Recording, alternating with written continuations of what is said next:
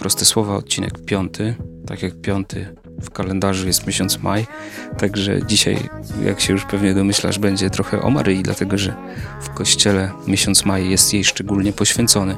Myślę, że to właśnie dlatego, że y, wynika to po prostu z obserwacji przyrody, ze zmieniających się pór roku i, i w maju właśnie widzimy, jak to wszystko wybucha. Po takim zastoju, za, zastoju zimowym przyroda wraca do życia, wszystko jest zielone, piękne kwiaty się pojawiają, ptaki śpiewają i jest to znak życia po prostu, tak jak Maryja jest e, właśnie takim znakiem życia.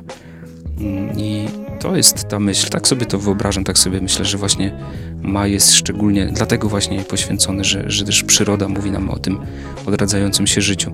Także mm, kiedy popatrzymy też w ogóle na inne święta maryjne, na inne uroczystości, na tytuły Matki Bożej, właśnie na przykład Matki Bożej Siewnej, Matki Bożej Zielnej, to, to też pokazuje nam ten związek bardzo mocny mm, z aktualnym momentem tego cyklu rocznego przyrody. I, I, to nie jest bez powodu, dlatego że ludzie po prostu uciekali się do jej wstawiennictwa, do wstawiennictwa Matki Bożej, prosili ją o błogosławieństwo plonów, prosili ją o błogosławieństwo ziół, które zbierali, prosili ją o to, żeby, żeby ziemia była błogosławiona, żeby, żeby chroniła ją przed klęskami.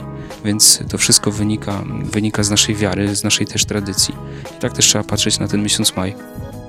Myślę też szczególnie o nabożeństwach majowych, pięknym znaku pobożności ludowej, takiego prostego, prostego nabożeństwa, które w Kościele kształtowało się już wiele, wiele wieków, zawsze związane z pieśniami, zawsze związane z jakimś krótką nauką, wystawionym Najświętszym Sakramentem. To jest taka prosta forma modlitwy, kiedy też możemy razem z Maryją patrzeć na Pana Jezusa.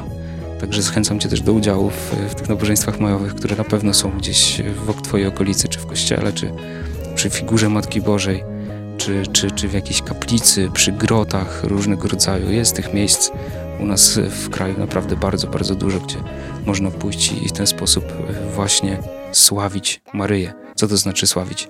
Sławić to znaczy pięknie o niej mówić, pięknie o niej śpiewać, dlatego że ona jest piękną, tą, którą wybrał Bóg. I o tym chcę dzisiaj y, dwa słowa, dwa proste słowa y, powiedzieć.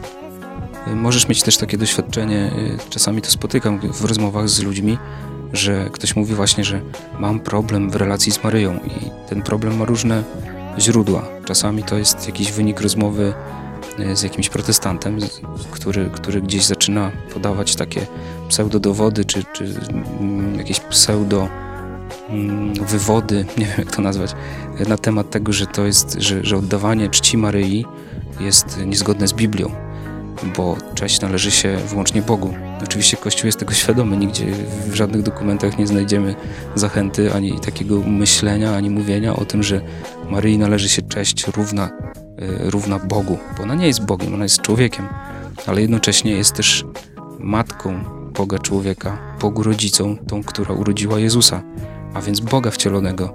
Maryja, tu jest też ta jej wyjątkowość, którą Kościół podkreśla, że to jest ta, którą Bóg wybrał, aby od niej wziąć ciało. To jest niesamowite, bo Bóg szanuje prawa, które sam stworzył i chcąc y, na tym świecie się pojawić, wybiera właśnie kobietę y, i, i jej ciało jako taką bramę, przez którą wchodzi na ten świat. I stąd płynie ta wyjątkowa cześć Maryi i, i ta, ta miłość do niej, która jest w Kościele, że to jest ta, która e, słysząc to orędzie anioła, zgodziła się na to. E, zgodziła się na to, żeby urodzić Jezusa, który owszem jest człowiekiem, ale jest też Bogiem, jest Bogiem człowiekiem. Mm, także to jest, e, to jest to i tu jest jakby serce tego kultu. Tu z tego płynie ta, ta wyjątkowa cześć, którą ją w Kościele otaczamy i trzeba o tym pamiętać, więc tak jak uczy Kościół, tak jak powtarzał każdy papież, tak jak znajdziemy to w nauczaniach biskupów e, i w każdej rozsądnej książce na jej temat, to tutaj jest jej tajemnica, że to jest ta, którą Bóg wybrał do tego, aby uczynić ją bramą, przez którą pojawi się na świecie. Mm, I tu jest jeszcze jeden ważny, ważny motyw. I myślę, że jeśli chcemy sobie ten problem z Maryją rozwiązać, problem w relacji z nią, to nie trzeba zaczynać od e, właśnie tych teologicznych tytułów, tylko zobaczyć w niej e, bardzo prostą dziewczynę, wierzącą, wierzącą w Boga, e, słuchającą słowa, mm, taką też ufnie trwającą na modlitwie. Prostą dziewczynę, która, której serce też przeżywało różne dramaty. To pokazuje nam Ewangelia Łukasza tak w pełni. możemy sobie tak rzucić okiem na, na jej serce i gdzieś się z tą, z tą naszą Maryją spotkać i próbować ją w ten sposób odkrywać. Więc ten problem w relacji z Maryją jest pozornym problemem, dlatego że mimo, że dzisiaj się wydaje to trudne, to jeśli będziesz za tym iść, odczytywać to natchnienie czy powołanie do, do bycia z nią bliżej w relacji, to, to pamiętaj, że życie duchowe wymaga czasu, że życie duchowe to proces, że życie duchowe to rozwój i to, że dzisiaj nie jesteś w stanie skupić się na różańcu, czy nie, nie odnajdujesz siebie w tej relacji z Maryją, to, to nie jest jeszcze tragedia, to nie jest dramat. Ja bym to nazwał bardziej zaproszeniem do tego, żeby właśnie patrzeć na nią i, i, i czekać, co z tego wyniknie. Tak jak w relacji z ludźmi. Mm, czuć się też zaproszonym do tego, żeby ją poznawać bliżej i próbować ją naśladować. I o tym właśnie jeszcze chcę powiedzieć kilka słów. Życie Maryi jest nierozerwalnie związane ze Słowem. Mówiąc Słowo, mam na myśli osobę Chrystusa. Zobacz, jak jest scena zwiastowania. To jest e, pierwszy rozdział Ewangelii Łukasza. E, I kiedy anioł przychodzi właśnie do jej domu, pozdrawia ją, ona jest zaskoczona w ogóle całą tą rozmową i wtedy mówi jej o tym, co jest jej misją, co jest jej życiowym powołaniem, że pocznie i porodzi syna, że, że będzie nazwany świętym, że będzie synem Najwyższego. I to jest to jest bardzo ważny moment, w którym zaczyna się dziać historia zbawienia już tak naprawdę mocno rozpędzona, bo ona oczywiście trwa od stworzenia człowieka, ale w tym momencie znajduje swoją taką kulminację, taki, taki moment po prostu totalnie przełomowy, dlatego że Bóg wtedy staje się człowiekiem, kiedy Maryja wypowiada właśnie w, do anioła, odpowiadając w ten sposób Bogu, mówi: Niech mi się stanie według Twego słowa. Oto ja jest służebnica Pana. Niech mi się stanie według Twego słowa. Tym słowem jest Jezus. Czyli ona swoje życie podporządkowuje Jezusowi całkowicie. Właśnie też dlatego, że, że jest Jego matką. Decyduje się na ogromne ryzyko. Decyduje się na wiarę. Powiedziałbym, że decyduje się naprawdę na, na totalne zawierzenie Bogu, na totalne zawierzenie temu, co, co się kryje dalej za tą misją. Ona nie, jest, nie wie, co będzie dalej, a jednocześnie się na to decyduje, jest gotowa pójść. I to jest wiara. Myślę, że to, to jest y, moment decyzji po prostu pójścia w nieznane, a też w jakiś sposób zaryzykowania własnego życia. To też, też ona to zrobiła. A więc y, pierwsza sprawa to jest jej związek ze Słowem, ze Słowem Boga, a to Słowo, które wypowiada Bóg, to jest sam Chrystus, to jest osoba Chrystusa. To Słowo staje się ciałem właśnie w jej łonie, w jej ciele, w jej życiu. To jest coś nieprawdopodobnego i kiedy pomyślimy sobie o tym w ten sposób, zaczynamy rozumieć jej miejsce w Kościele. Że to jest ta, która odpowiadając na swoje powołanie, można powiedzieć, no to tak może zabrzmieć bardzo mocno, że, że pozwoliła Bogu zrealizować Jego plan, czyli stać się człowiekiem. I to jest y, ten moment takiego zaczepienia o Maryję, odkrycia jej. Potem, potem możemy ją obserwować, jak rusza do Elżbiety. To jest dalsze, kolejne, kolejne fragmenty Ewangelii Łukasza, jak biegnie podzielić się z nią y, tą, tym doświadczeniem, tym wielkim przeżyciem, a jednocześnie też chce jej służyć, ale myślę też, że, że ona nie chce być sama, ona potrzebuje też jakiegoś wsparcia w tym wszystkim, jakiegoś doświadczenia bliskości, i okazuje się, że właśnie Elżbieta też przecież jest y, w takim doświadczeniu właśnie działania Słowa Bożego bardzo mocnego. Y, y, ma za chwilę porodzić świętego Jana Chrzciciela. Także te dwie święte kobiety spotykają się i tam jest takie wyładowanie Ducha Świętego. Maryja uwielbia Boga hymnem, hymnem Magnificat. Elżbieta prorokuje, mówi, Matka mojego Pana, skądże mi to, że przyszła do mnie? I, I wreszcie dzieciątko, które porusza się w łonie Elżbiety, to jest Jan Chrzciciel.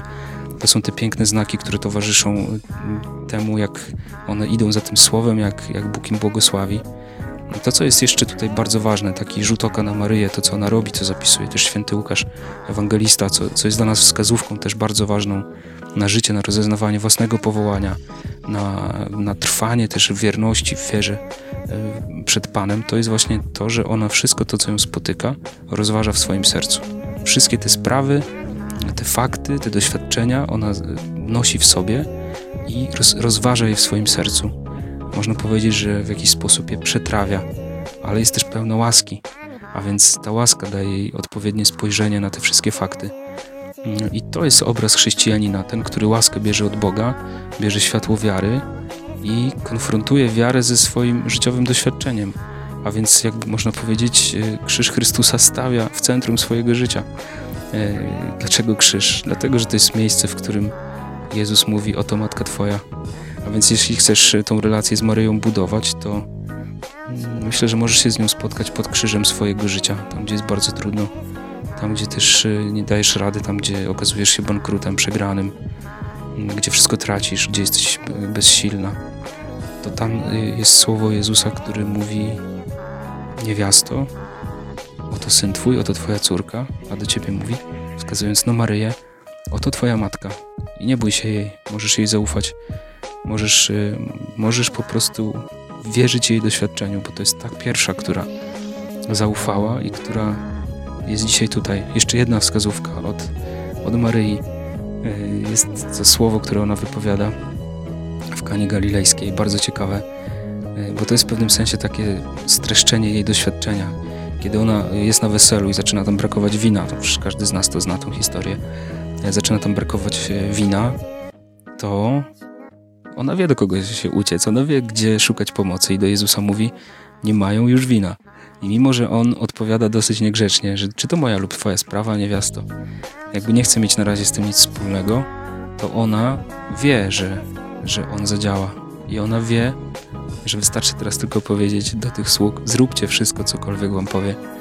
E, I to też jest testament mm, dla ciebie, dla mnie, żeby, żeby tak patrzeć na, na jej osobę i uczyć się od niej słuchania Jezusa, bo ona ma pewność, że On zaradzi temu brakowi. Jeśli brakuje ci wina, to wino jest symbolem miłości, jest symbolem radości, jakiegoś szczęścia. No to co mówi do ciebie Maryja? Zrób co powie ci Jezus. A co ci mówi Jezus? No to tego szukaj na modlitwie, szukaj tego też w ciszy, szukaj tego w liturgii, a może na nabożeństwie na, majowym właśnie. Także to są te takie przebłyski, że tak powiem. To dzielę się też własnym właściwie doświadczeniem, tym, co mi pozwala też w jakiś sposób odkrywać Maryję i mieć z nią jakiś kontakt i, i próbować ją naśladować i też uciekać się do niej, bo to też jest ważne. Ta, ta pierwsza jedna z pierwszych w ogóle modlitw chrześcijańskich to jest właśnie modlitwa, która szuka ratunku u Maryi. Pod Twoją obronę uciekamy się, święta Boża Rodzicielko. Także to są te miejsca, w których możemy sobie budować powolutku tą e, relację z Maryją, odkrywać ją, e, jej mądrość, jej delikatność, e, jej czułość, jej modlitwę, jej opiekę. Są też piękne takie takie obrazy, sceny, szczególnie w różnych zakonach czy jakichś kościołach, jak Maryja e, bierze pod płaszcz, tak chowa pod płaszczem jakichś zakonników. Ja widziałem taki obraz kapucyn, kapucynów, nowicjuszy w jednym z naszych pierwszych klasztorów w ogóle na świecie, w Camerino we Włoszech.